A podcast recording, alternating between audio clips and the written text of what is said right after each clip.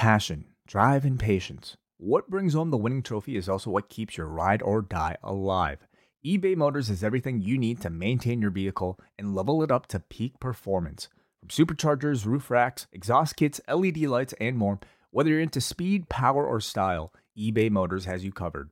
With over 122 million parts for your number one ride or die, you'll always find exactly what you're looking for. And with eBay Guaranteed Fit, your part is guaranteed to fit your ride every time or your money back. Because with eBay Motors, you're burning rubber, not cash. With all the parts you need at the prices you want, it's easy to turn your car into the MVP and bring home that win. Keep your ride or die alive at ebaymotors.com. Eligible items only, exclusions apply. Hello and welcome. It is John Pollock and Wai Ting. It is Wednesday, November the 8th, 2017. How are you, Wai? Are you going to start doing that every time? Wai, I'm trying to find the the the the right intro. I had my intro down. I had it down. And now I've got to I've got to start anew. Huh. Okay. Well, that's nice. It's like maybe um, I'm going to do something different every single time. Yeah, how about just a different welcome? Like like a different catchphrase. Like um bingo. Welcome. Like that type of thing. Yeah, maybe I can do a, a sign off of a an old an old uh, toodaloo. Uh Do you ever have grandparents do you know or someone? parents that would say that to say good? no, I don't think I don't think my grandparents No, I don't think my Asian grandparents would ever say toodaloo. Well, maybe they have their own uh, sign off. Yeah, they got the Chinese equivalent of toodaloo. Yeah. I, I think your dad's sign off was, "Wai, keep it down. It sounds terrible." yes, yes, he uh, he's been known to do that. Yes. Not about our podcasts, um, but Wai's, mu- Sure. Wai's music that he recorded, he once showed me a video, and in the background is his dad yelling about his thoughts on Way's music and it being quite a distraction to him. He's part of the song. Hey, Yeah. hey, you got to meet my dad last week. Had you ever met? You ever met my dad before in all these years? Mm-hmm. Never. Never. N- never is the first time, and it was, it was a real pleasure. Are, Um, we, are we at all alike? Do you see similarities? Do you see any traits that I have been You- passed on? your your faces are somewhat like I think you have the similar nose, maybe. Okay. Uh, I would say you're. I, I don't I, I don't really know that much about his personality just from you know briefly meeting him, but from what I gather, maybe not that similar. Um, but I, at the same time, like I don't know how similar I am to my dad's personality, you know. Uh, but I don't know. What do you think? You tell me. Well, I don't know. I have a hard time um, uh, seeing those similarities with like family members. People will tell me that I look uh, similar to my brother. Uh, they all say that about um, when they see when they see Max, my child. They're like, "Oh my gosh, mm-hmm. you guys look this. You guys have the exact same face." I was like, "Are you kidding me? I, I I'm 33 years old. This is a three month old. I, I don't necessarily see these things. I think you need someone from a, a an outside perspective to, uh, because you see these people every day. You talk to these people every day. Like my dad, I, I don't know. I don't know what what we have similar or that are differences. So I'm curious. Yeah, I could see that. I could see that. Uh, but you do look a lot like your son, or, or your son looks a lot like you. Maybe a lot of it, I do think, maybe is just because of the bald head as well. It makes it even more apparent. But I would say, like you know, a lot of facial, or at least at the, at this very early stage, you can see, uh, maybe probably came from you. Well, I'm trying to uh, pivot here because we, we have a lot to cover here. Wai is going on a super secret mission later today. Uh, I don't know if you want to disclose that, but we have to. Mm, It's not. It's not that secret. it's it's very very under wraps. But you're going to Japan. No. Yeah, I'm going to Japan for two weeks for a vacation that I had actually booked before all this all this stuff happened. But um, stuff? I'll be there for two weeks. uh, SmackDown. You're going to get to see some of the uh, the G1 Tag League. Yeah, That's yeah, gonna be I'm very fun. excited. Yeah, I'm actually uh, planning on meeting up with uh, some people that we know from Japan, from uh, our extended family. Um, but uh, and yeah, actually, I'll, I'm I'm sure people will hear all about it because I do intend on uh, continuing doing these shows while I'm over there. So, uh, Which if you yeah, if you if you pull that off, way, that will be an incredible feat. I know you're you're going into this. I, I have put no pressure on Wai that he has to do any shows when he's gone, but he is insisting. So we'll see if this I works. We're, we are going to Yeah, be 12 hours apart. I don't really know the my internet situation. I'm staying with my brother in Tokyo. I don't really know how good his internet net is, but he's, I mean, a, he's a I'll- massive we'll it. celebrity over there, so I would imagine this is the He's- this is the musician. Yeah, I don't know if I, I wouldn't say he is. He's had articles written about him. He's a big deal over there. I've got to imagine he's connected to like a, uh, you know, the the city's landline or whatever. I'm sure his Oh. internet is flawless. you would be surprised. Uh, uh, anyway, yeah, we'll we'll find out. We'll find Maybe out. you two could do a show if you want. uh, reviewing. Review. What? uh, You could literally do uh, review away, where he reviews you. Sure, actually, his name is Wai as well. You're kidding me. well, his Chinese. You name, don't even need me. Yeah, exactly. You guys should just do your own spin-off. No, well, you know how like in uh, I don't know how it is with you, but like sometimes um, middle names in in I guess like Western culture are, are similar. Yes. But like in chi- Chinese culture, like the middle character is all often always like of the same generation is often always similar Yes. between at least of, of the same gender. So um, I go I I shorten my full name to just that middle uh, character and. Yeah, so I guess he would, but his name is actually James. He he he actually adopted an English name. Oh. unlike me. Man, what would your English name have been? Did you ever give it any consideration, or you were always attached to this name? Um, I think at one point, like I went by George for like uh, uh a semester in like a math class, like an extra math, like a after school math class, just to try it on because I was a big Seinfeld fan. Oh my God! How did I So not I know this? saw- so I just wrote George on like the top of my papers every time, and then I was just trying it on. You know, it's like trying on an, an, an identity.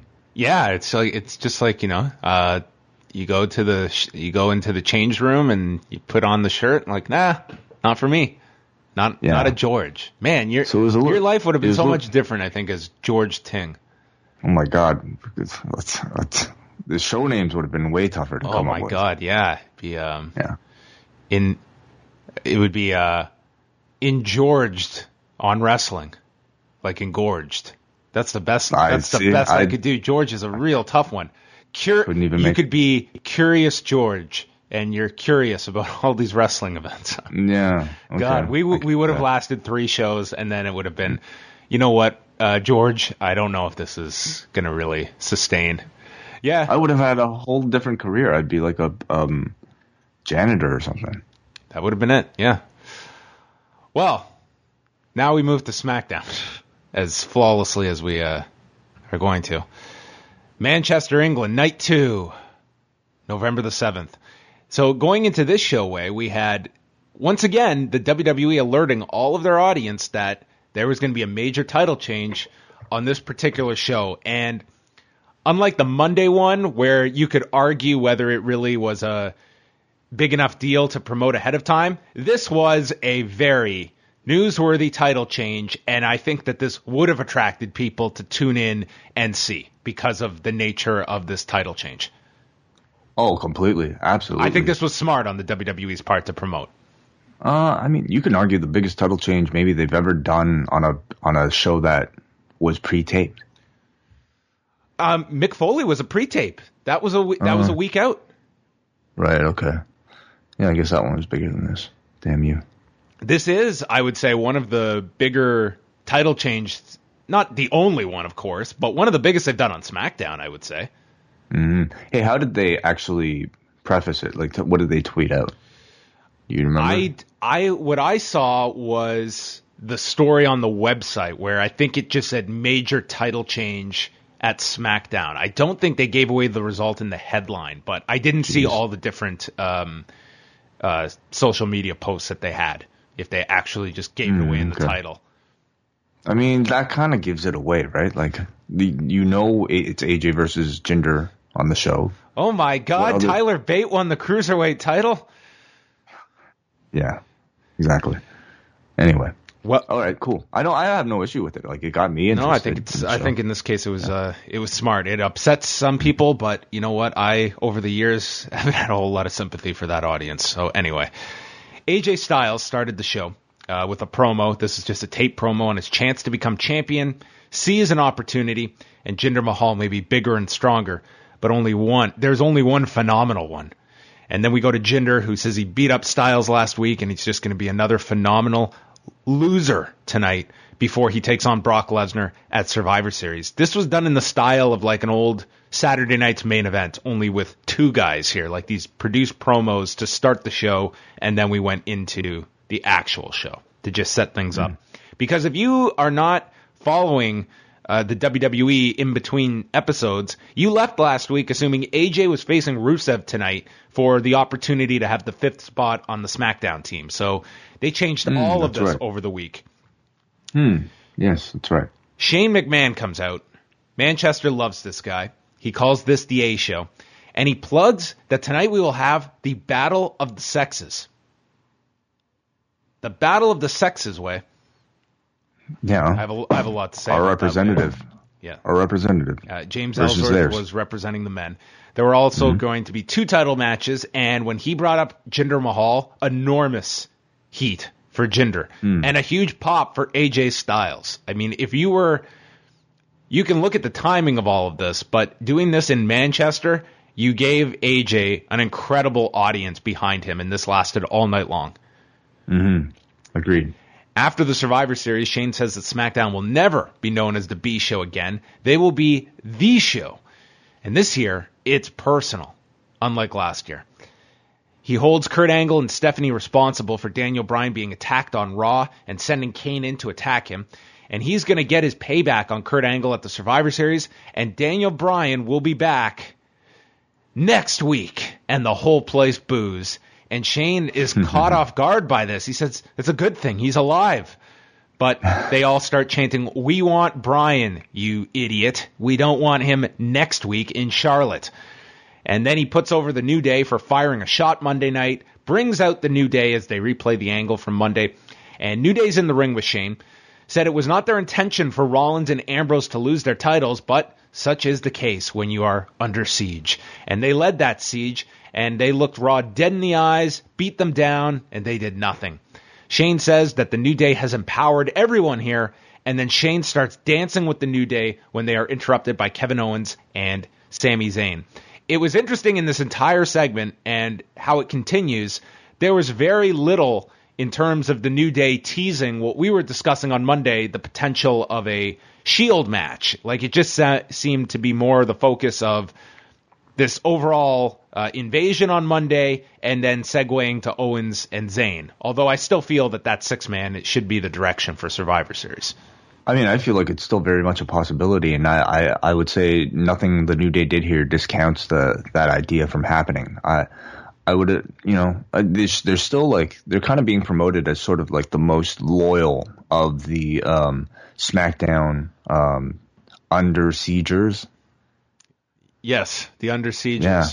So, uh, you know, in that sense, I would, I, you can clearly understand why the Shield would pick the New Day as primary targets uh, on Monday, and I, I definitely still feel like that makes the most sense at this point. And they had ads throughout this show plugging Raw, and it's all built around the Shield's reunion on Monday. Roman Reigns is back, and putting the three of them together. I mean, that is the big thing for mm-hmm. Monday. So I just think it's logical that you set up the six man on Monday.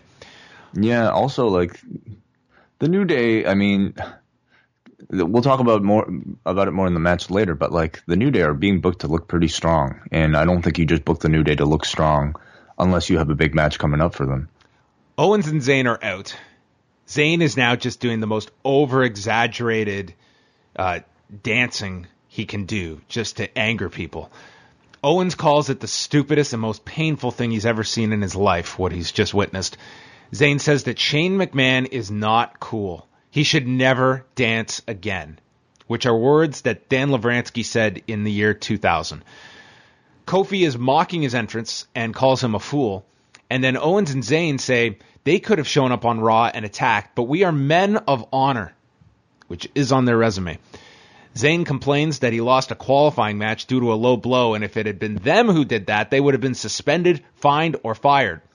Shane, not bringing up the fact that Zayn used a low blow before that, says that Owens also lost to Shinsuke Nakamura. So Owens asks if they have to dance and sing like the New Day puppets. So Kofi responds to this jab by calling and referring to Sam Zayn as a 1930s paper boy that never has seen the inside of a gym. And one of them yells, Extra, extra, read all about it. And this broke Big E, who was just laughing here like he was Jimmy Fallon. And Owens, he says, is so far up Zayn's ass that he, when he brushes his teeth, Owens gets a manicure. And at the end of all of this, Shane makes a match between Sami Zayn and Kofi Kingston. Mm-hmm. mm-hmm. This was Yeah, a long uh, open. This was 20 minutes to start the show.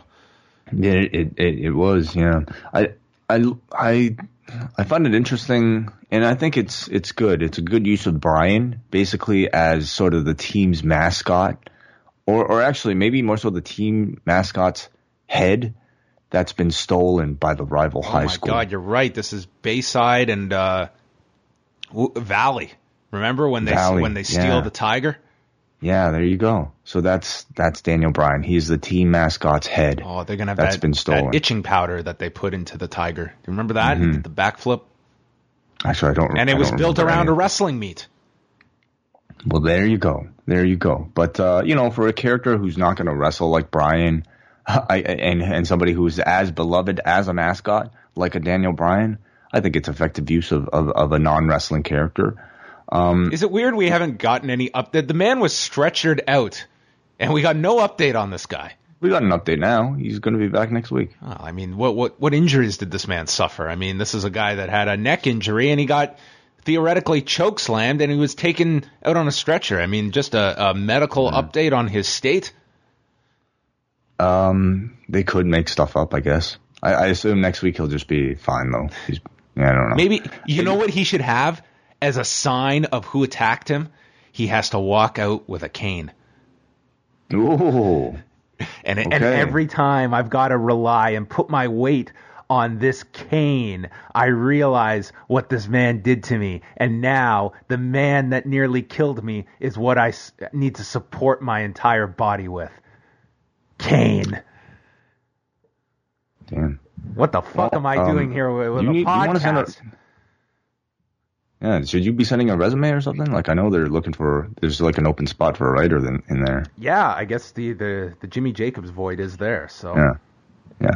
You know the um the the Survivor Series program has unfortunately I think really derailed the Sami Zayn, Kevin Owens, Shane McMahon feud because coming off of Hell in a Cell they had so much momentum with the Zayn turn, with Shane falling through the the uh the the Hell in a Cell. It it was kind of like SmackDown's main, pro- main main program, but unfortunately, because Shane has to focus on Survivor Series, he kind of gives off the vibe now that he doesn't care that much about getting revenge on Sami Zayn or Kevin Owens because he's he's more focused on this other thing. And so I I think just the effect of it cools it down unfortunately a little bit. And after Survivor Series, obviously they'll pick it back up, but they'll, they're probably going to have to do something, you know, another violent act to really kind of heat it up again. The timing was really difficult. I think had you done Owens and Shane at SummerSlam, that would have been more ideal, which it felt like that's where they were building it to. However, the way in which they've handled it, I think, have been very. Like, I think there was a mentality, like a year ago, Zayn and Owens would have been on the team with Shane, for instance, and they're not doing that. And based on this, it feels like Owens and Zayn aren't even going to have matches at Survivor Series. Maybe they will, but they're not going to be in that big match. And I think ultimately everyone expects them to cost Shane that match. And then I think you're going to pick it up right where you left off. So I think that they've done the best job possible of keeping this in the back of everyone's mind and pushing ahead with the Survivor Series, knowing that this feud is still lingering over top for Shane eventually. So Sami Zayn and Kofi Kingston, or Sam Zayn, if we are transitioning to that. Um, Sammy's, do you notice his hair now? He's just got the total bedhead look that makes him look like garbage. He's not always had that. it just seems more pronounced now that it's just like he looks like he just woke up. He looks much more disheveled, and it never struck me Huh. as much before. All right. Zayn is on the floor. He's resetting with Owens, and then Kingston catches Zayn with this drop kick as Zayn is coming off the turnbuckle. Go through a commercial break. Kofi did this new spot where he bounces on on the top rope on his chest and gets momentum, and then flips forward on top of Zayn on the floor. This looked incredible.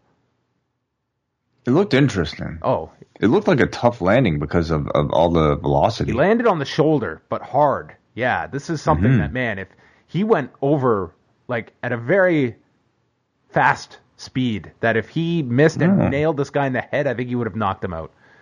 Um, I thought it looked cool. Uh, Kingston used the, the SOS for a two count. Zayn ducked the Trouble in Paradise for a Blue Thunder Bomb for a two, and then Kofi uh, was on the turnbuckle, came off with a reverse cross body, and pinned Sami Zayn just like that. Hmm.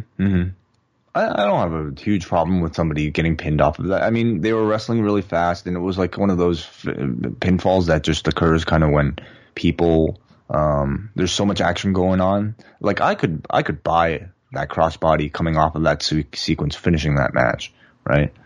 Um, I think they're pushing the new day obviously right now. Like you don't just typically get Kofi Kingston beating somebody like Sami Zayn, who is in a you know he's, he's sort of he's sort of in, in like a very principal role right now on the show. So I don't think you do that without reason. And it seems to me they're probably making the New Day strong, maybe for the Shield match. Yeah, I think that's definitely the, the the direction, and yeah, getting some heat on the New Day. Renee was with Jinder Mahal and the Singh brothers backstage, and Jinder said he was dining with Manchester's elite today, and when he was with them having their meal, he wanted the first course to be referred to as AJ Styles, and the server gave him probably the most confused look ever. And then he said that the first course, the AJ Styles, is the appetizer before the entree, where he's going to eat Brock Lesnar, and he will make a meal out of Styles tonight, and then feast on the beast. Well, I didn't think that- I didn't think this promo was bad, but as I read it back, I, it was I thought it was. I thought the line was good. What was what? What kind of food would an AJ Styles appetizer be? oh, it would have to be something that is very uh like American, Georgian, like an yeah f- Um, something fried. hmm. that can also maybe see I immediately thought of like a uh, like a fish that's very raw that it could be still moving around and stuff. It just can't stay still. so maybe by extension, I'm thinking Sushi? of like sushi. Yes, Hmm. AJ is uh, sushi with a like high concentration of wasabi. That sounds gross. Well, what would Brock be? I just imagine like a Oh my God, like a, steak. a boar with the Yeah. with like Probably like a moose with Moose antlers steak? coming out of it still. Yeah. yeah. Also raw. Something yeah. yeah, I get well, yeah, he is raw, so Diverticulitis inducing. exactly. That's like the you just stick the little uh, flag in and it says uh, it has a D on it. Uh, so that was that promo with Jinder, and then we had our favorite, our highlight of the week, the Bludgeon Brothers.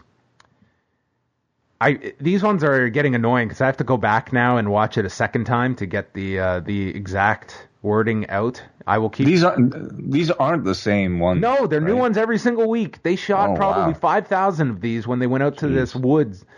Um, this world is a horrible place. We're here to make it worse. This also happening on the, the anniversary of the election of the 45th president. He says, No cage can contain us, no asylum can understand us, and when we're done, humanity will swell over. Harper, Rowan, Penicillin Palace. Oh, that's good. Um, man, these do nothing for me. And the fact that I can't even tell that these are new every single week, I think tells you how bland they come across now. I don't. four- I don't think if weeks in a we transcribe them, anyone would think these are different. Yeah, like I, I would say, like at the very least, if you're going to pre-tape a bunch of these, I think changing up the location for each one at least would help slightly. You know, uh, having them do something, having them, you know, uh, beat somebody up in the woods. I don't know. Wait, they're they're eat- killing camera operators with their hammers every week with their Yeah, whatever. bludgeon hammers. I don't know, having them like you know eating steak over wine, Eric Rowan's wine. I'd I'd be cutting the promo, same promo. I think I, I think it'd be somewhat visually more uh, fresh. But like you're conditioning your audience to just be sick of these guys before they've even debuted. Steak and wine, that would be great. Mm-hmm. Callback for Hey, Eric hey, Rowan. how about that? How about that uh, Luke Harper uh, behind the scenes uh, acting thing He- in the same show here? So on tonight's show, on Tuesday's show, they were promoting this new series that was premiering right after called Damnation on the USA Network, and they aired a behind the scenes feature because in an episode later this season, Luke Harper has a prominent guest role, a speaking role where they're going to go back to the carnival days and Luke Harper is a wrestler. And I'm curious to watch this, and I never care about these wrestlers doing TV shows, but this one I kind of want to see. this Luke Harper uh, acting vignette was the most uh, push they I think they've ever given Luke Harper. Uh, He had more character I- in this little damnation spot than he's Dude. had in any of these promos. all these actors were putting over Luke Harper on being like a really good actor. You know, you have these real professionals that they're saying, "Yeah, he's just great. He comes across so well." And then he delivers a line, and it's like, "Wow, he's you're you can buy it. Like this guy's an actually actual good actor." So, I'd I'd almost much prefer to see Luke Harper, the actor, as opposed to Luke Harper, the bludgeon poet. Oh my god, maybe Luke Harper and Aiden English should be together as the, uh, you know, these these actors and uh, singers. I don't know. Okay, but what it tells you is like this guy. Pro- they're, they're very. This guy's probably really talented. He can probably act, you know, and probably way better than this Bludgeon Brothers thing that he's been been given. Aiden English is in the ring and he tells Manchester to remain silent. He introduces Rusev as the Lion of Bulgaria, who beat the Viper before, and tonight he shall defeat Randy Orton once more. And uh, this was actually where they mentioned Damnation. This was before they aired the spot. Also, worth noting, they did not mention at all the Ric Flair 30 for 30, so they were not going to be uh, promoting other networks, which is pretty much par for the course on WWE programming. Rusev versus Randy Orton. The stipulation here was that if Rusev won, he would be on the Survivor Series team. Randy Orton is already part of the team. Rusev blocks an RKO and landed a head kick, and he's just continually going for pinfall attempts. Shane, Bobby Roode, and Nakamura are watching backstage, and that was the only presence of Bobby Roode and Nakamura on this show. Then we saw repeated elbow drops from Rusev. He's starting to get frustrated, and Orton pops up and hits the RKO and pins Rusev. Mm-hmm. Out of nowhere. out of nowhere, So- which is kind of where Randy Orton resides in the SmackDown universe. Nowhere. No, He just nowhere. shows up out of nowhere and then he goes back to his cocoon. He's not attached to anyone, he's not feuding with anyone. He just he's just Randy Orton in a corner somewhere that comes out and plays once a week. Yeah, I mean he he's playing the veterans role, I suppose, on that team, and uh, I you know I don't know if he I don't know if there's room for another major storyline on on Survivor Series. Everybody kind of already has. There's already so much with both brands, so a spot remains on Team SmackDown. Yeah, one spot is open. James Ellsworth is outside of the women's locker room, and he asks Tamina to go get Carmella for him, and instead Becky Lynch comes out. James asks if she actually thinks she has a chance, and informs Becky that he is a man, she is a woman, and he thinks this women's revolution is a farce, and she is in Manchester, not Womanchester. Men are superior to women. The ring is no place for the softer sex. And he allows Carmella to compete because she likes it. And Becky says, those are some ballsy statements. Too bad you don't have any. Hmm. I I think this dude is just great. He's hilarious, and this cut this match. What setup did they really have it? Okay. That is my biggest issue with this because this felt like the culmination of weeks, if not months, of James Ellsworth running down the women, of constantly being the guy, the untouchable manager who finally is going to get his comeuppance here. This was Andy Kaufman, Jerry Lawler. This was mm-hmm. this is like any story of like Lou Albano at the end of a long feud finally being put in a match and he's just bloodied up and destroyed. And mm-hmm. this th- there was none of this beforehand. James Ellsworth has never said anything uh, negative about the women's division or any of this. This was like someone had an idea and we're just going to set it up with a promo. And instead, I just I don't see how you could really like this could have been something you eventually get to. It just felt like completely out of nowhere. Yeah, I agree. Uh, even with the post match that we're about to talk about, it seemed like a blow off for James Ellsworth and his character. Um, th- th- what this show I, felt like, way was we someone came up with a better idea for a main event at Survivor Series, and someone wanted to split up Ellsworth and Carmella, and let's just do it. We need to do it now. That's what this show felt like. It was just there was no hmm. setup to any of this. Hmm. So Ellsworth and Becky Lynch, uh, all of the women's uh, Survivor Series team is surrounding the ring. James does uh, his Mark Hominick push-ups, but he does it before the match and not after. Becky goes to grab his arm and he gets to the rope, and the fans boo as James takes his shirt off. I mean, this is a guy that knows exactly what his role is and to maximize everything. Like oh, him working out would be very detrimental oh, to his like working career. in trunks here. I mean, this guy just looks atrocious, and mm. totally fits what James Ellsworth should represent and look like. Uh, he hit a he used an airplane spin. Sorry, Becky did an airplane spin to James, so he gets all dizzy and is tossed to the floor. James did a crane pose and then shoves Becky down and shoves her to the floor. Becky came back with a missile drop kick, and he sets up the no chin music, which is stopped with an atomic drop. He gets kicked in the crotch and then a Beck exploder. He goes to leave. The women stop him. Charlotte literally like tapped him and he rolled back into the ring. And James is begging off. He kisses the hand of Becky, hugs her, and then he's placed in the disarmer and taps at 553. Hmm. I thought it was a really fun old school match that told a really yeah, easy to digest story that seemed to keep the audience engaged. There's a lot of it's it's important to know that Ellsworth at no point does he throw any strikes at all at Becky. All he did was he shoved her, and that was it. Yeah, it, and it was just a lot of grappling, and I thought I thought a lot of fun grappling, showing kind of the extent of Becky and James Ellsworth's mat mat based offense.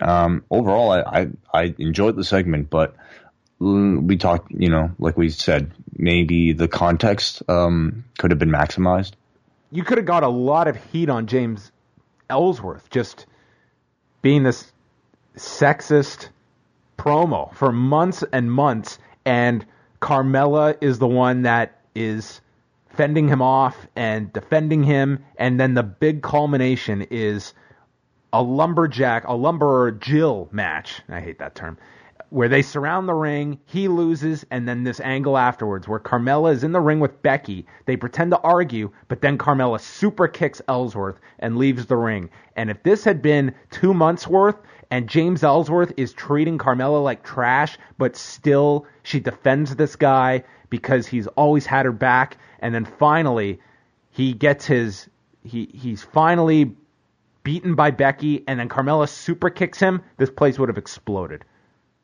Sure. I'm interested in, in the follow up to this because, I mean, they've had Carmella attack Ellsworth before, and I think that's what led to this, like, S&M gimmick. Um, so this could just be another one of those. And because it seems just really sudden for like a separation of the of the of the two for no seeming seemingly no reason. I mean, like Carmella's still a heel. You know, this almost kind of babyfaced her a little bit. So I'm kind of curious how, how they'll follow this up. Or this is all a decoy for the Money in the Bank cash in, which yeah. Carmella has this plan now with Ellsworth getting involved to help her, and then they're back together. They could do that. Mm-hmm. Yeah. Do you, I mean, I feel like Survivor Series would, would actually be a perfect time for something like that to happen. Yeah. Um, I mean, at the rate they're going, God, they could do it next week. And then it seems like they're on this real kick of with these title matches of just switching all these titles to switch up the matches at Survivor Series. I mean, there's no hmm. real value. Like Natalya versus Alexa. Yeah, they could easily do Carmella versus Alexa. Like it doesn't matter what the match is, and Well, and I think might- they're it might- just using that card now over and over. Yeah, looks looks like it might be Charlotte. Could be Charlotte. It could be. Like you can just essentially you're just slotting in different women into different spots here, and ditto for the men.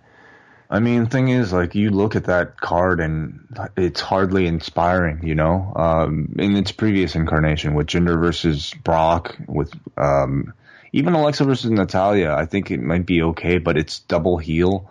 You're, you're kind of like, in the end, like, you gotta look at that show and you, you gotta say yourself, to yourself, despite, you know, both being champions, is this an attractive enough show for our audience?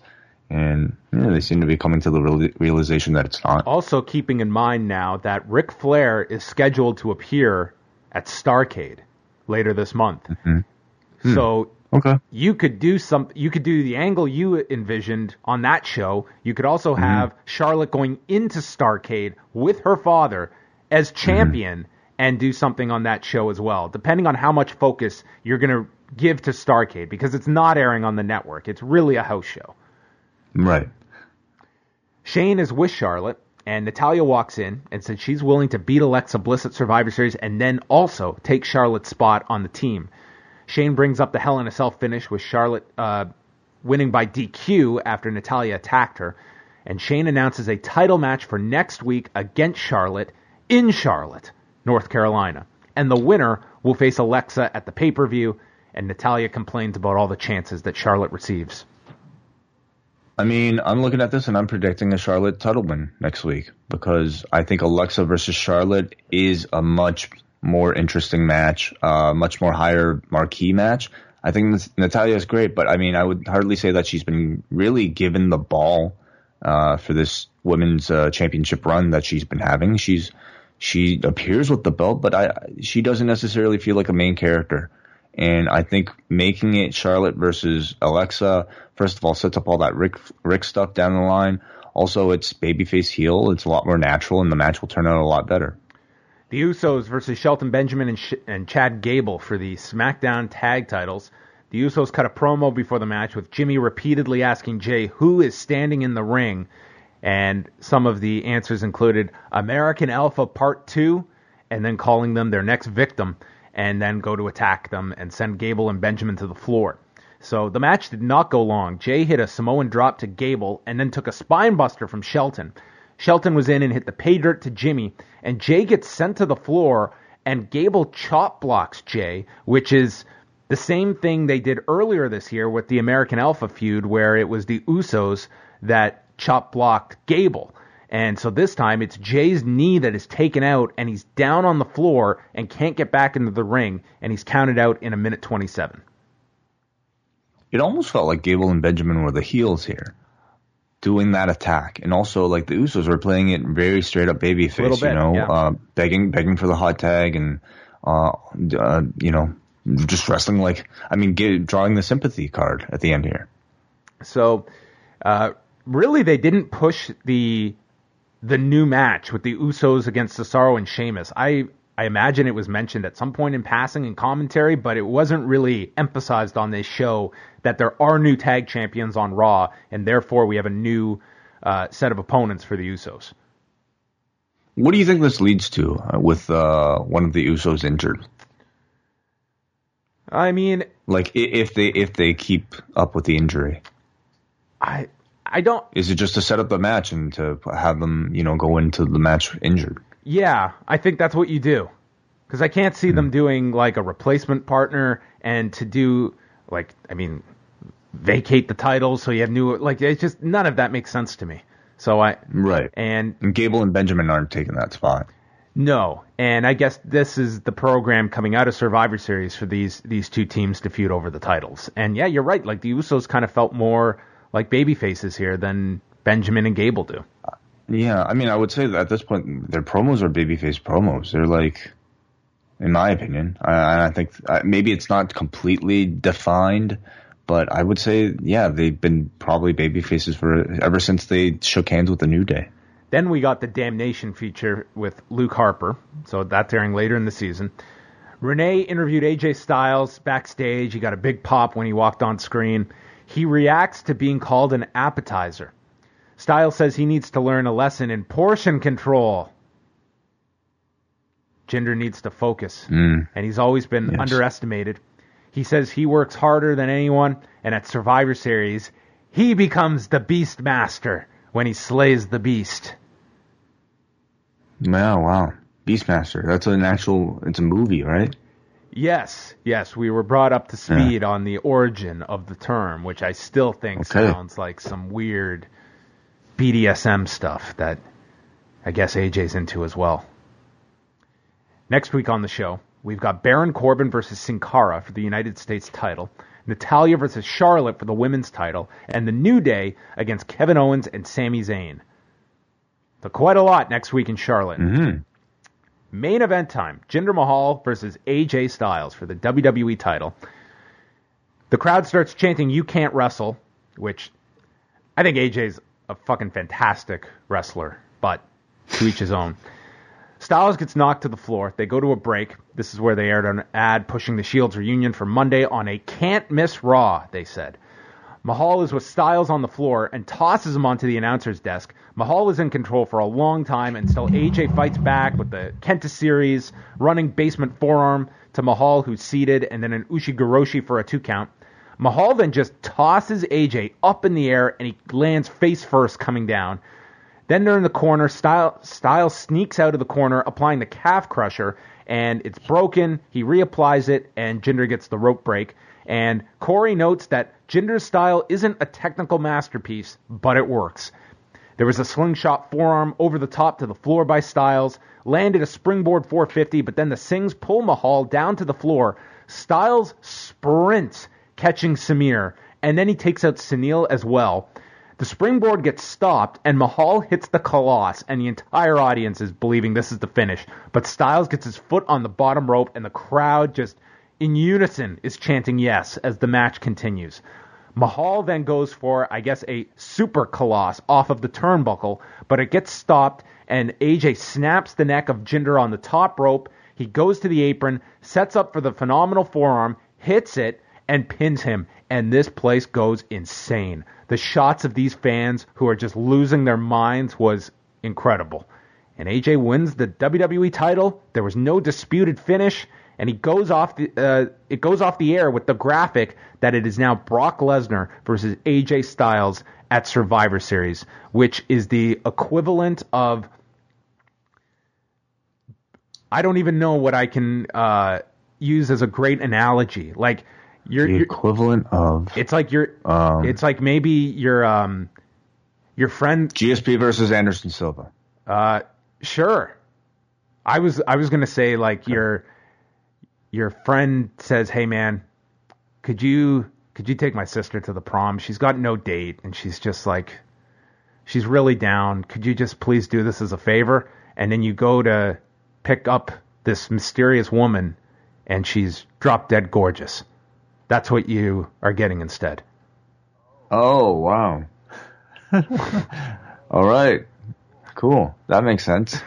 Yep, that works. That's a good. That works. You're going from Brock Lesnar versus Jinder Oh my Mahal to Brock Lesnar versus AJ Styles. Dude, it's two pay per views in a row now where AJ Styles has come in to save the card. And if that doesn't tell you something about the value of, the, of that guy uh, to this company in this year, um, well, I don't know what will. I thought the crowd reac- reaction at the end here was so was so awesome because obviously nobody expected it. It was their first title change for the WWE Championship outside of North America, is what they claimed. And uh, overall, I thought a really good match. You can even say maybe one of Jinder's best, maybe his best. Um, This was so a good, like, three and a quarter, three and a half star match, which is one of Jinder's best of his career and probably among, I wouldn't even say probably by the end of this month will be a top three match for AJ Styles. But you're right. Like, for Jinder matches, this was on the higher end. And he's been in there with a lot of talented people that has not. Granted, this crowd was great. It assisted in this, and and you got an incredible Mm-hmm. the finish. finish finish was memorable. AJ was just bumping like crazy. I'm amazed he's managed to stay as healthy as he has wrestling matches like this. Um, for now, at least for this month, it seems like this experiment is over with Jinder Mahal. Do you think this is the end of the experiment altogether? I I think it could be two things. First of all, there's no doubt that I feel they just looked at this and s- said, we can put a much better, like this is a dream match. We can put together instead. I think there mm-hmm. was a certain mm-hmm. realization of that fact that AJ is just a better, just this this show is benefited by AJ being in this main event than Jinder Mahal, and there's been no like this title match is cold between Brock and Jinder, just mm-hmm. ice cold. So I can it's it's very hard for me to think that they are just completely done with this Jinder push. And the idea might be we can take the title off of Jinder and this is our December title program where Jinder comes back and we get more we try and get more steam on him and we still have our plans of Jinder going into WrestleMania as champion. This could just be a 1 month run for AJ or it could be this Jinder project is done. It could be either one, but I'm not I don't read this as a complete absolute that the Jinder project is being abandoned. I'm with you. I'm with you. I think uh, They put so Yeah. much into this, and to just end it on a couple of days' notice, such as they have here, this is not the case of Jinder being hurt either, because he was working the like he worked the night before on against AJ on the on the European tour. I mean, it's not like this guy, and it's not like this was a match that was built around a guy who was really injured and they just had to get the title off of. So I don't I don't believe that's an issue in all of this. I think this was purely a creative decision and that yeah, I'm. and sorry, this go ahead. probably headlines the December show, the rematch. I'm really curious to um, know what type of epiphany Vince McMahon had over the past week, where he decided to all of a sudden change direction completely for the Survivor Series show. Because you look at the show now with the Shield reuniting, with AJ versus Brock, even that Survivor Series match, I think they've done a good job of building. You know, so that that makes this a pretty solid show, at least on paper. Maybe Vince was I don't even know if he was at the SmackDown tapings last week because he doesn't always show up to the SmackDown tapings. Maybe he was just out, or God forbid, got a knock on his door on Halloween night and there was some kid dressed as AJ Styles. And he said, God damn, this kid's the same size as AJ, but fuck, he's popular. What's he doing at the pay per view? Dude, could be that. What I would hate to see at the end of all this is that, I mean, obviously the fans want to see AJ Styles as the champion. They want to see him have a good run on on, on top. Um, I would hate for him to to kind of play like the Bret role towards kind of um, mm, you know the latter portion of his WWF career where he just seemed to hold the belt in place for before other people so basically holding the belt while other people are getting set up for that real spot. You know, that final WrestleMania babyface win. Uh, If it's, it should be somebody like an AJ, but I mean, he just might be keeping it warm for somebody else, and I would hate to see that. Do you know what tomorrow is? No. The 20th anniversary of the Survivor Series. Oh, there you go. And wow. here's an interesting note. There's a, a pretty well-known outlet that is working on a, uh, a feature on the 20th anniversary of the Survivor Series and talking to different people with different connections to it. Um, I don't know when it's coming out. I assume tomorrow. Uh, but Bret Hart has zero interest in talking about the Montreal Screwjob. Maybe surprising to some, maybe not as surprising to others, but I think that's interesting. The fact he just has no interest in talking about it. Interesting. So for for all the talk of the guy that's uh well, he's probably talked about it. oh he's he's talked about it to death. You're right. Yeah. But for someone that Yeah, it's always yeah. brought up the fact that he can't let it go and he's bitter. Uh, it's kind of the uh, it's never struck me as such with with him the fact that uh, this guy I think has wanted to move on from this more so than uh, the company in which he had left in 1997, which I'm sure will have uh, their own uh, retrospective looks on on Thursday at this match that I just if I never hear about that night again, I will have no complaints for the rest of my wrestling Mm-hmm. viewing time. Did you watch? But if you do want to hear, sorry, Yeah. I was going to say, if you do want to hear about it in the 20th anniversary of Survivor Series, obviously watch out, uh, watch some documentaries about the subject. There's Wrestling with Shadows, which is, I think, the standard bearer of, uh, um, wrestling documentaries up there with Beyond the Mat. And of course, uh, John and I and our friend George Barbosa at one point worked on a documentary as well, uh, detailing Bret Hart's return to the WWE called Survival of the Hitman. You'll probably find a bootleg version of it on YouTube somewhere if you guys are so inclined. Yeah, go search it out. We we killed ourselves for three months for that documentary, so I'd love if people can track it down and check it out. Have a have a 20th anniversary viewing party together. So it was a very noteworthy edition of SmackDown with a new champion in AJ Styles, and it just seems that major changes were made to the Survivor Series card because after the show, it was revealed that the fifth member of the SmackDown team at Survivor Series will be occupied by the returning John Cena. So we now have Shane McMahon, John Cena, Shinsuke Nakamura, Randy Orton, and Bobby Roode against Kurt Angle, Braun Strowman, Finn Balor, Samoa Joe, and Jason Jordan. So this throws a bunch of things. We had, I mean, it had been reported by Dave Meltzer that John Cena was tabbed to be the special guest referee for Lesnar and Jinder. So this just sounds way like they had got a commitment from John Cena. Then they made their change, their big change, and still wanted Cena to be part of the show, obviously. And I think the changes are for the better. Oh my God, of course. And I think anytime you have Cena in, in a wrestling role, uh, it it helps your pay per view. I'm I'm surprised that uh, he's continuing to wrestle uh, while shooting this movie. You know, um, I, I don't know how long they are in the process of producing it. Um, you can also maybe imagine that maybe he'll take a kind of, you know, it being hidden in a five man team will probably be an easier night of work for him, perhaps.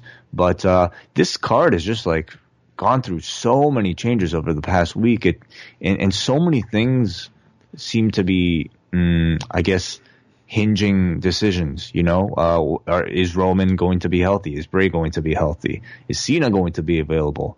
Uh, now you have this Jinder Brock Lesnar situation. So I think it, maybe down the line, the Bruce Pritchard something to wrestle with equivalent of uh, a, a, podcast with the behind the scenes of this particular show will be very fascinating. Yeah. Does this mean Cena's no longer a free agent? I don't know what that means. I, I doubt they care either. They probably are not going to Yeah. harp on the fact he's a free agent all that much in the week leading up to this. Uh, so that's the updated card. I would think, I think it's a pretty strong assumption that Roman Reigns will not be inserted into this match in any form. I think you should just keep them separate with the New Day. This is a really long show. They're doing a two hour kickoff way and then a four hour Survivor Series. Like you, you need that Shield match on there. I think. Definitely. I mean, it's three on three. There's no better time to do that match than probably right now. I, I guess WrestleMania, but I imagine they'll have different plans for Roman and others at Mania. All right. Did you see any of 205 Live? Uh, I caught highlights of it. Do you want me to quickly run through it? We won't do a, Yes. a crazy review here of uh, 205 Live. And then after 205 Live, uh, we will chat about the Ric Flair 30 for 30, and we'll keep it for the end of the show. So if you haven't watched the 30 for 30 yet, uh, we'll save that for the end and give you fair warning because there will be, well, there will be plenty of spoilers. If if there are such things as spoilers in a documentary, it's called life. It's called facts.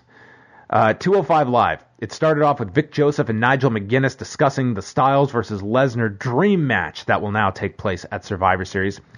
Enzo comes out for a new segment called The Zoe Show. And man, the set decoration has really taken a, a dive over the years. This featured black tarp on the ring apron and some leopard sheet laundry on the corners.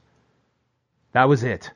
Um, I miss like having backdrops, you know, like when they used to do, um, whatever Piper's Pit, like an actual set. This was the saddest looking set you have ever seen for any personality and their interview setup.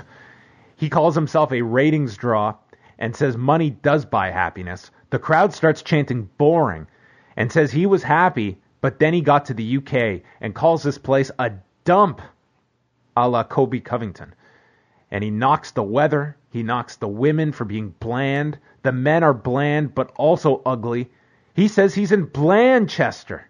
The crowd boos this, probably for lack of originality than any cleverness. Enzo then recaps his loss to Pete Dunne, who he says he doesn't know his name. So the crowd starts chanting bruiserweight, and Enzo says, I agree, he's a loser weight. And never has he lost to someone whose name he doesn't know. He called the crowd uckers, and then brings out all of the UK guys. He says, Come on out to your terrible music. And like clockwork, these goofs all came out to their terrible music. We had Tyler Bate, Mark Andrews, Jordan Devlin, Tucker, Joseph Connors, and James Drake.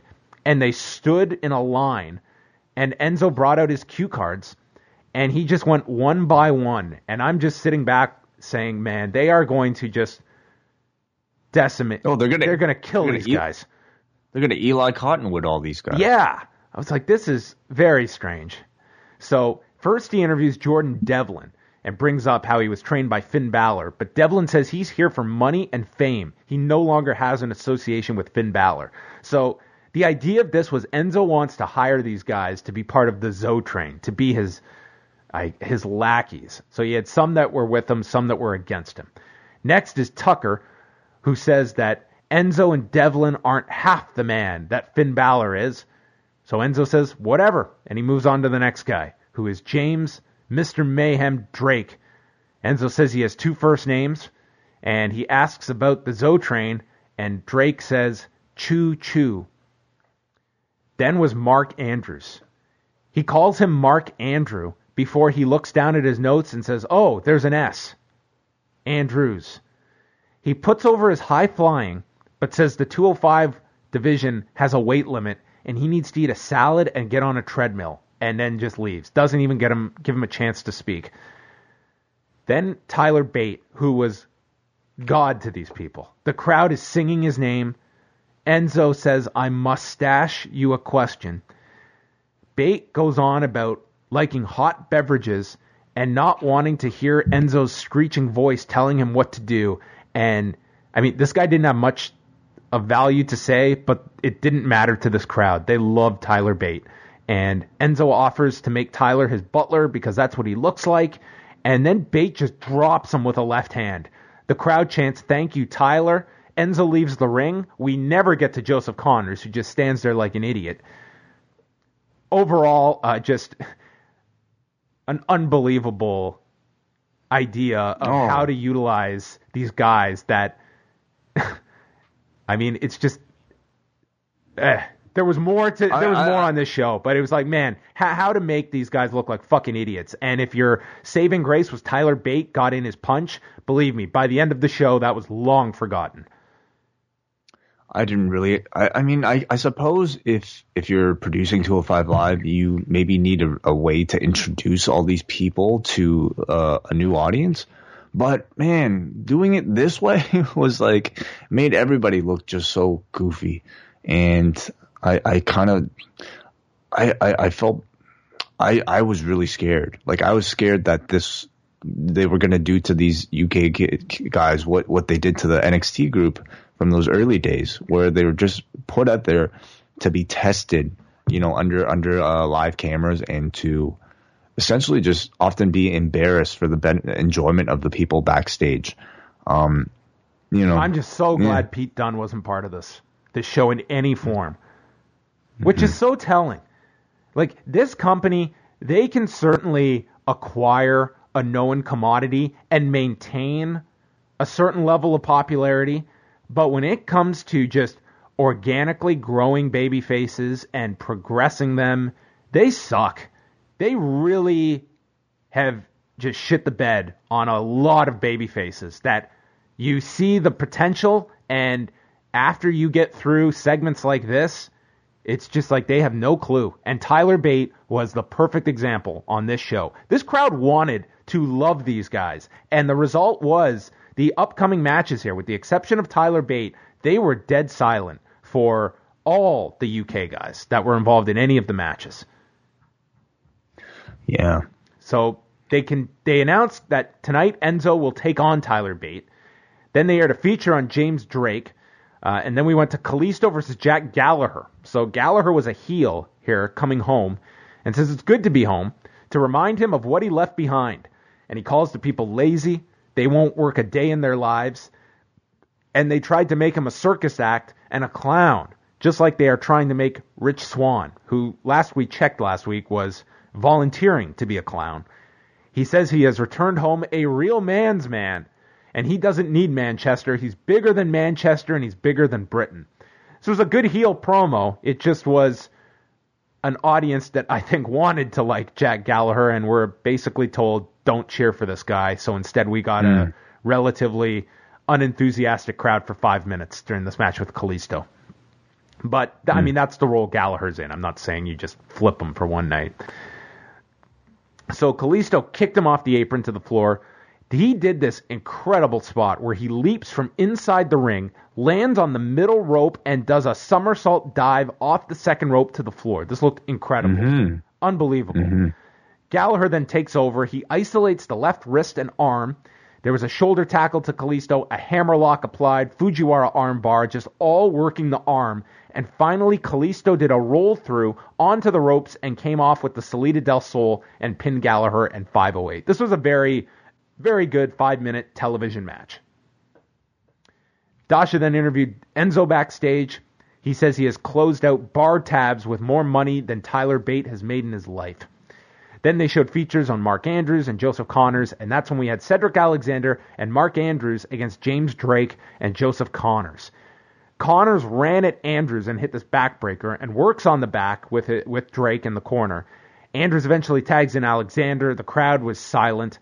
There was a spinning back elbow to Connors, a springboard clothesline. I mean, Cedric is really great, and this was just I just felt they did a number on all of these guys that they just weren't invested in this match. Ended with a blind tag from Andrews, who hit a shooting star press and pinned Connors in four and a half minutes. And then the main event was Enzo against Tyler Bate.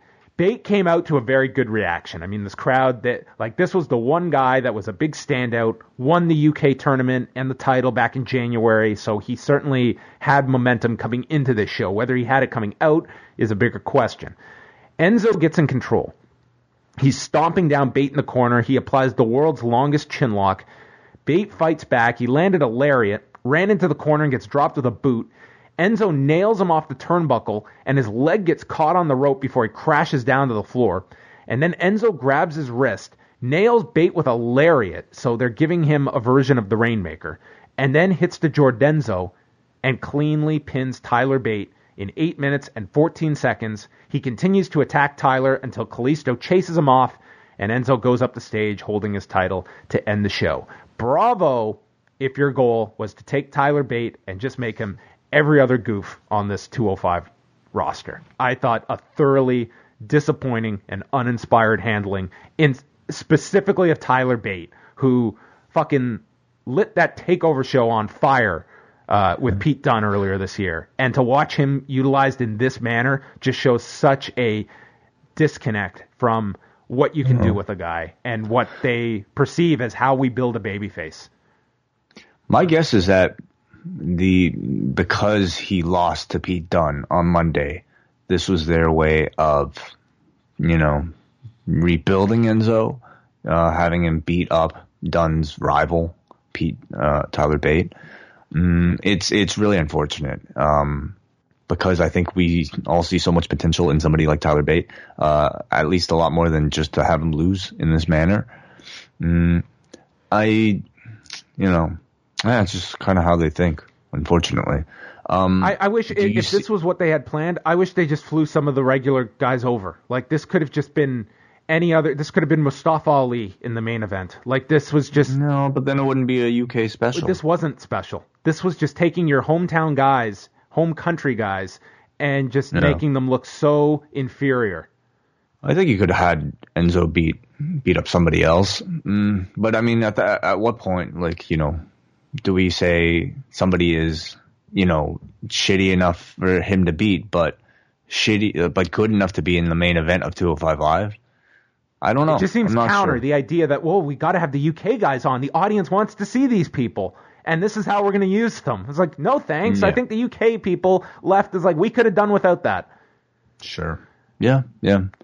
Um, I wasn't really a fan of, of their treatment of the UK talent. I mean, the matches I think were, were solid, but the way the everything to do with Enzo and the UK talent just didn't seem to mm, be all that beneficial for really anybody. All right, so that was 205 live, and now we are going to go over to the Ric Flair 30 for 30 documentary, which I have had the chance to see. Uh, Wai you have not, or have you? I have not. No, I don't even. I, I when did it come out? Uh, well, it aired Tuesday night, so uh, I definitely didn't. I guess some people have seen it. Uh, so anyway, I got a copy of this weeks ago. So this was a couple of weeks back that I watched this, and it certainly had a ton of buzz on Tuesday night to the point Wai that there was a Ric Flair emoji in honor of this documentary airing. Yeah, where are people getting all these new emojis? You know, there's like a wrestling emoji now. There is a wrestling emoji. I mean, the UFC does no this for the big fights where they get custom emojis for the. Oh, these are just Twitter emojis. yeah, sorry, Twitter emojis. Yes, yes. Oh, I see. Um, so anyway, uh, this had been in development for a long time. Rory Karpf is the one who was the producer of this, uh, the director, and he had also done the CM Punk series on FS1. Um, has long time followed uh, wrestling, and this was, I mean, he got to talk to just about everyone. I think he said that of his wish list of people to talk to, the only ones he couldn't get were Steve Austin, Dwayne Johnson, and Paul Heyman. Everyone else, it seemed he was able to get, and that included uh, Ric Flair's first wife, Leslie, who has never done an interview about Ric Flair.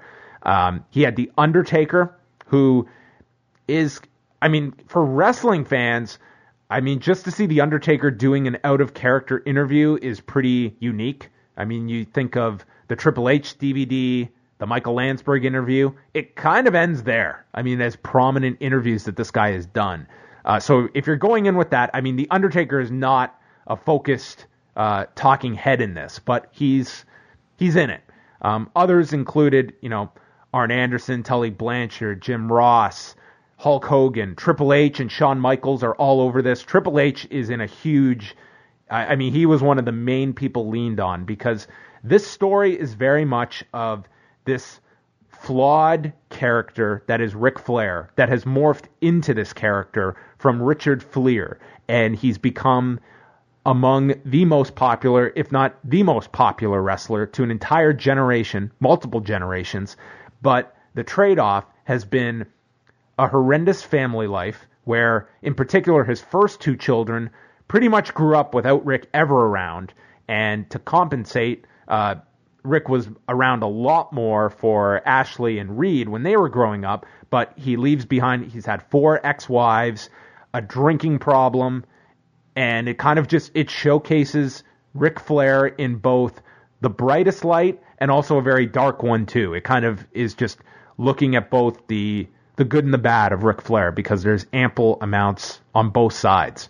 Um, and Rick is, I mean, Rick is Rick in this documentary. I mean, this is a guy that at his core, he is still a lifelong professional wrestler and prone to exaggeration. And I mean, self admittedly, has become Ric Flair over the years and, and likens it to a disease that you become this character. And he was this character 24 7. He was this character at the hotel. He was this character when he was out at the bar. He was Ric Flair 100% of the time. And talked about when he would go home, he was bored at home. He, he just couldn't wait to get out on the road with his friends and live that lifestyle. He was addicted to the lifestyle. And up until his health scare, I think he still was. And for all we know, might still be craving that it be 1985 instead of 2017. So it's a 90 minute documentary. And like Wai we've reviewed a lot of documentaries where it can be very difficult to tell someone's life story when you have the pedigree of Ric Flair and do so in 90 minutes. And I thought they did a fairly good job of appeasing your hardcore base that just wants to learn new things about Ric Flair, hear from other figures talking about Ric Flair out of character, but also the average sports fan that knows the name Ric Flair but needs the context. And they explain how his parents had lost a daughter, they couldn't have children, and adopted Rick. And then he didn't learn he was adopted until he was 10 years old and never cared. It never mattered to him at all. Um, he goes to the University of Minnesota, where he had been recruited by several schools, and that's where he eventually hooked up and was a teammate with Greg Gagne. And they tell a story of Ric Flair going to a sorority party with Greg Gagne, and it's they used a lot of animation to recreate some of these stories that are being told. So we have an animated scene of Ric Flair at the sorority party welcoming all the ladies to the Delta House, and I guess just showing up naked at the sorority party. And oh my god! If you go, a great kind of a companion to this documentary is Rory Karpf on Twitter, the director, because during the airing of this, he's telling all these little stories and tidbits about the filming, and he said every single interview subject had a different story about seeing Ric Flair's penis.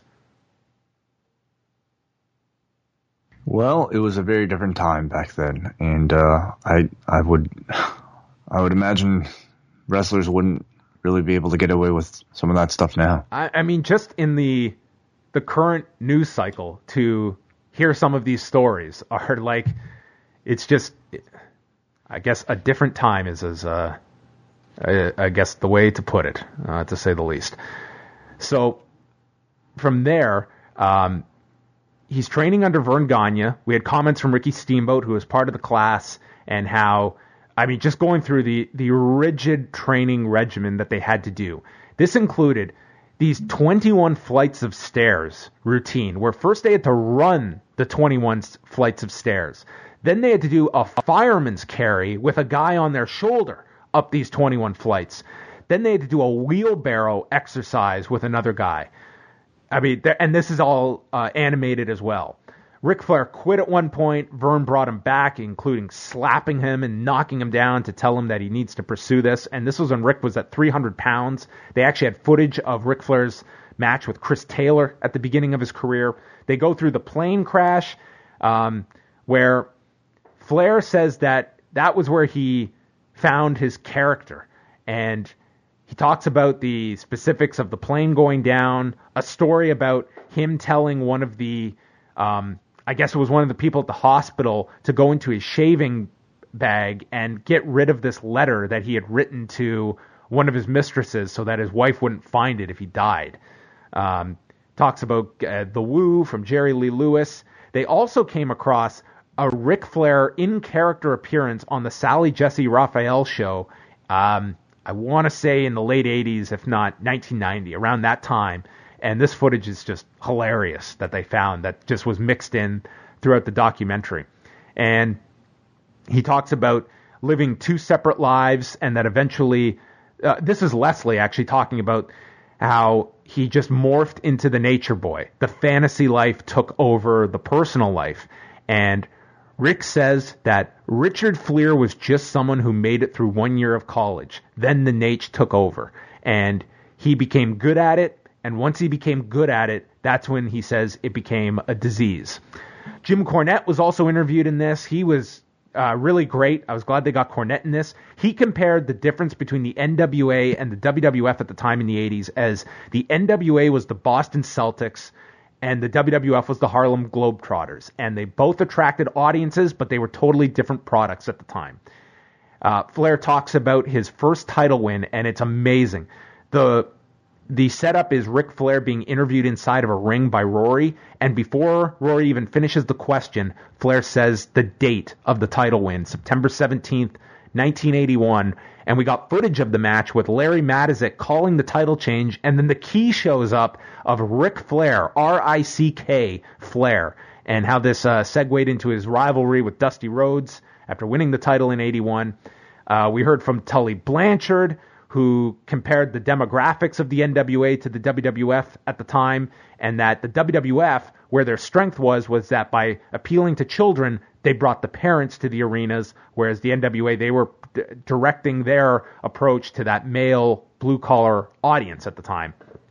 Uh, they talked a lot about Hulk Hogan representing the WWF in the 80s, Ric Flair, the NWA, and then eventually the two in the WWF, never doing that WrestleMania match together.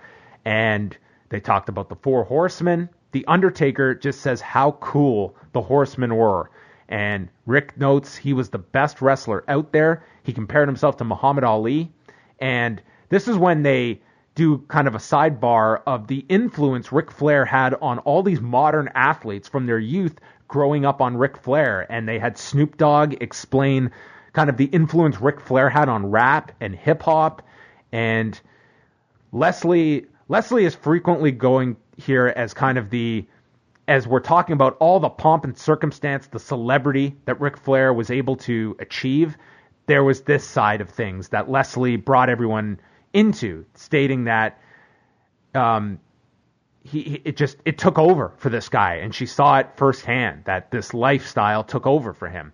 Uh, this is where Flair also brings up the 10,000 women figure that he has slept with. He says he took marriage seriously for one day. He was bored at home, couldn't wait to be on the road, and Leslie says he's truly a wrestler. He's not a family man. He loves his kids, but don't trust him. And uh, Schiavone is is telling a story about them being on a plane together, and uh, I'm trying to just re- this is uh, I, I, can't remember this exact scene, but it involved his his penis being very erect, and I think it was with Tony Schiavone and, and Sting. Um, David Flair. Oh my God. Yeah, there's a um, th- right. th- there's a lot of reference to his penis. Which listen, folks out there, aspiring wrestlers, don't try that on an airplane today. Just don't. Um, mm. David Fliehr is interviewed, and he's you can tell. I mean, he doesn't hide it he's very he's got issues with his father and not being around, not being a good husband or a father when he was a kid. And he said, I don't want my kids to grow up the way I did. And we heard from uh, Megan as well. So just so you have the chronology, Megan and David are his two oldest children. So they were growing up when Flair was on the road over 300 days a year with the NWA schedule. And then Ashley and Reed were significantly later when the schedule was much more relaxed for him in WCW towards the end and then into his WWF run from 2001 onward. So he was around a lot more with Ashley and read. And I definitely would argue you should you should read the Second Nature book that we chatted about a while, well, a month or so ago.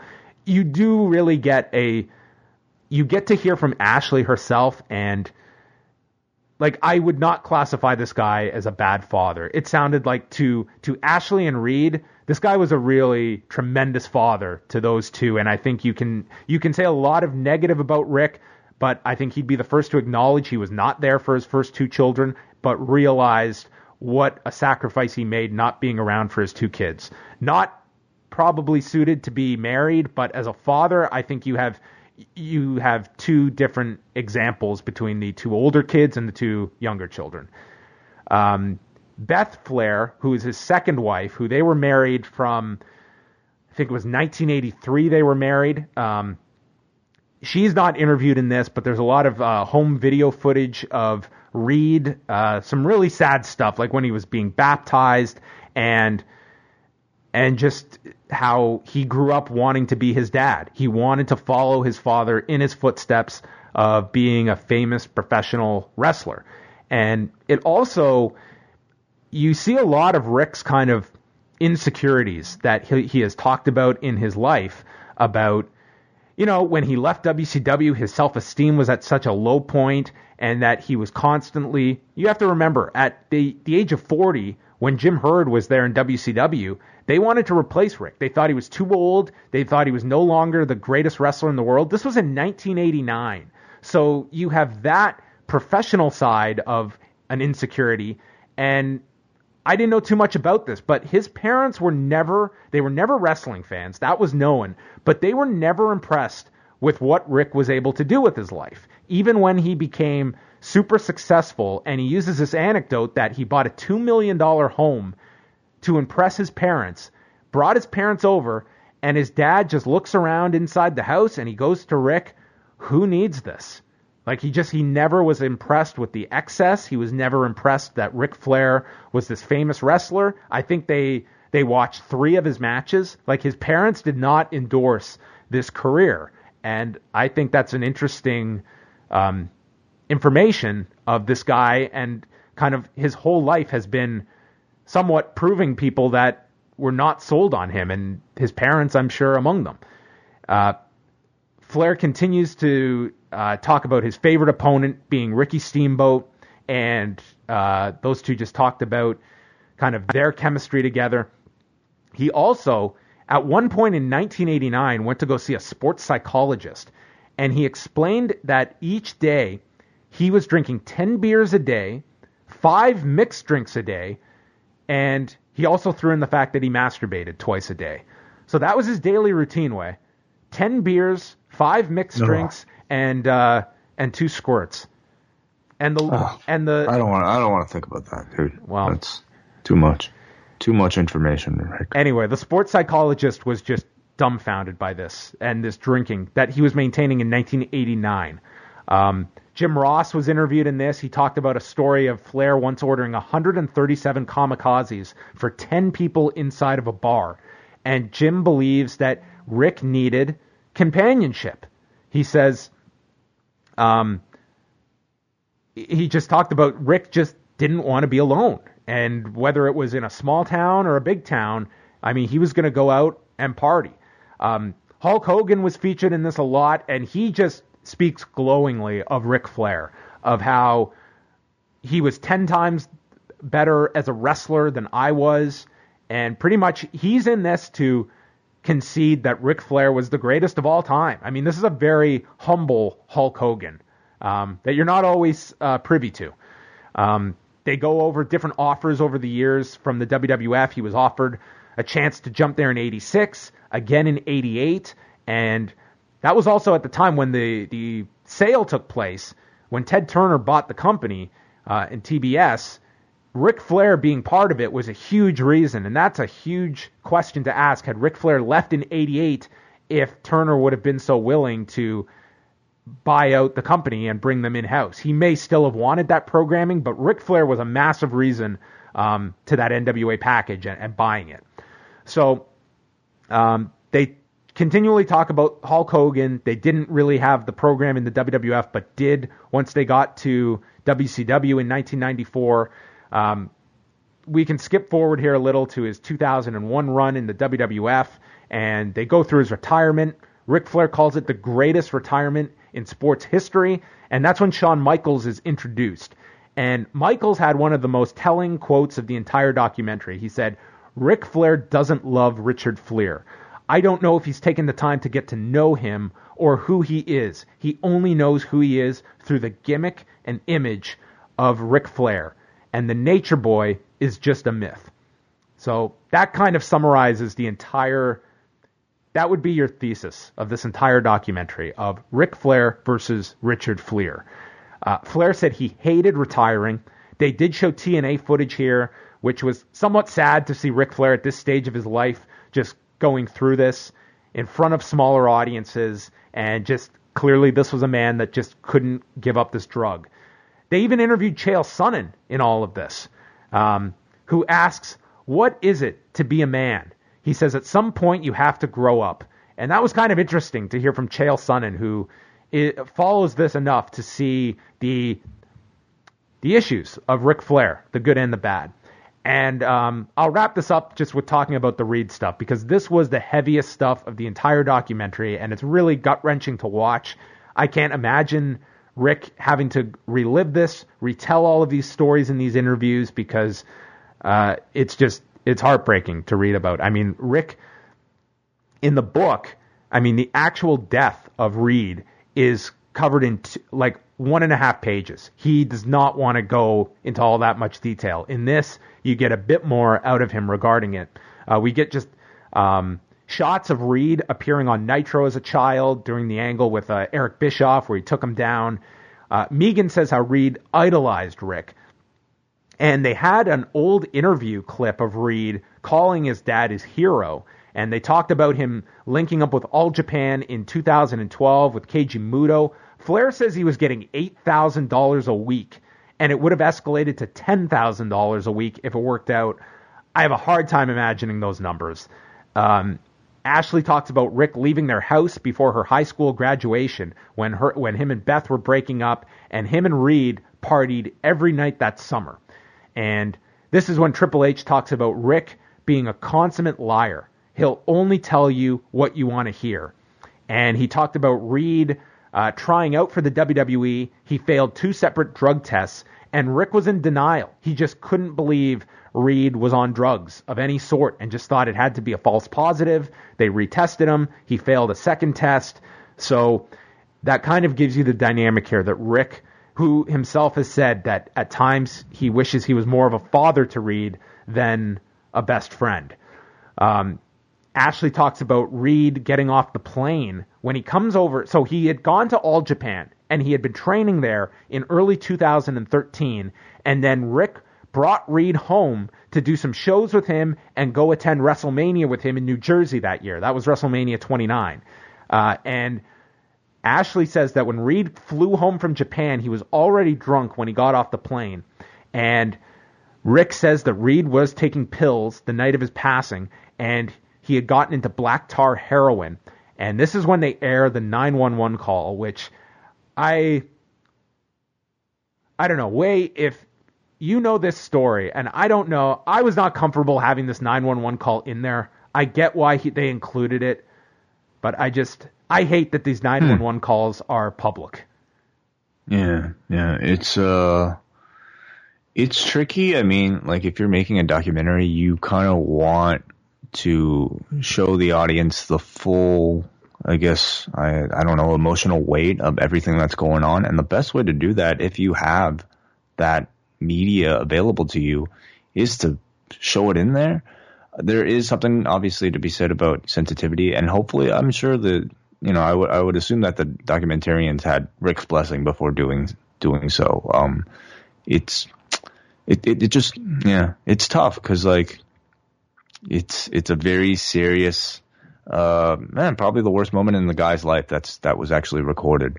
Um, but uh, if you're looking at a documentary, though, is not the goal of a documentary to to show you the truth? Yeah, I, I, I understand that side of it. I just I don't know the the prevalence of 911 calls being public record. I just I'm uneasy about those, um, and especially this one. Uh, and hearing it, I mean, your your heart breaks hearing Ric Flair on this 911 call, discovering his son dead in a hotel room. Uh, so Reed he was 25 years old when he passes, and Rick is in tears, trying to say he wishes at times he wasn't as much the best friend to Reed and more like his dad. And he says, Rick, that he tried to drink himself to death for a year. He would start at 11 in the morning and drink throughout the night, all day. Hunter says that the this he tried to get Rick help at one point, got him into rehab. Um, they showed this compilation of Rick, Charlotte, Ashley, and Reed all doing these figure four spots, and then a, a, shot of Ashley winning the women's title, which Rick calls the greatest moment of his career, was Ashley winning the title above any of his own accomplishments. And uh, it ends up uh, Stephanie McMahon speaks briefly on camera. Wendy Barlow, who is Rick's fiance, also speaks on camera. Wendy calls wrestling Rick's escape. Hunter is very tough on Rick and he says he talks to young prospective talents at the Performance Center about how Rick is an example of all these things you can attain. He is also an example of all the things you need to be aware of and avoid. Uh, he represents both the highest and the lowest you can reach in this industry. And Rick ends it by saying he wasn't the best father or husband, but he will settle for people thinking of him as the greatest wrestler and entertainer ever. So it's a very heavy documentary. I thought in 90 minutes they did a really good job of explaining who this guy is. And I think the strength of this documentary is coming out of it with an understanding of the the drug element of pro wrestling and not the the literal meaning of the word drug, but kind of the addiction these wrestlers have to this specific industry, to the spotlight And for Rick, I think it's even beyond just being in front of an audience. I think it's being around these people, these these wrestlers that this is the life he knows and it's the only life he knows. Wow. So that is it. I I think you'll definitely enjoy it, Wai, uh, if you do get around to seeing it. If you're in Canada, it's going to be airing on TSN 5 on Friday night at 7:30 p.m. Eastern Time. That's the first airing, and I'm sure it's going to replay uh, many times on both uh, ESPN and their various networks, as well as TSN up here in Canada. So that is going to bring an end to our show. And Wai, you are now off to Japan, so have a tremendous trip, and we hope to speak with you uh, next week for our review of Raw. Mm-hmm. It is Yeah, I I will try my best. it's the return of Roman Reigns and the final, uh, the go home week for the Survivor Series. So uh, that is coming up next week. And thanks for listening. Uh, Wai, once again, where can people go to keep up to date with all of the things that are going on with us? Well, our temporary home for all of these shows, as many of you have probably already found, is John and Wai, W A I, and then the number four dot life. John and Wai four dot life. Uh, and you can go and check those out. Uh, a lot of people have been saying uh, they've been having issues adding the RSS feed. Well, uh, a lot of people, I think you can just add http colon slash slash John and Wai four dot life slash XML. Uh, oh fuck, I fucked it up. Slash RSS dot XML, and that hopefully will work. If I fucked it up, please go on the site and just uh, check it out again. Remind everybody this is our temporary home. We're working on a more permanent solution. We'll try to get up on iTunes, um, but uh, for now, please go there, stream the shows, listen to the shows. Let people know about the shows, and thank you all for finding us. Yes, yeah, we really appreciate you guys, especially during this period. I know it's obviously this is a bit of a band aid, and uh, we're asking a lot of you uh, keeping up to date with these shows. So thank you very much. Uh, we're going to have changes coming. So we'll leave it at that, and we will speak with you next week.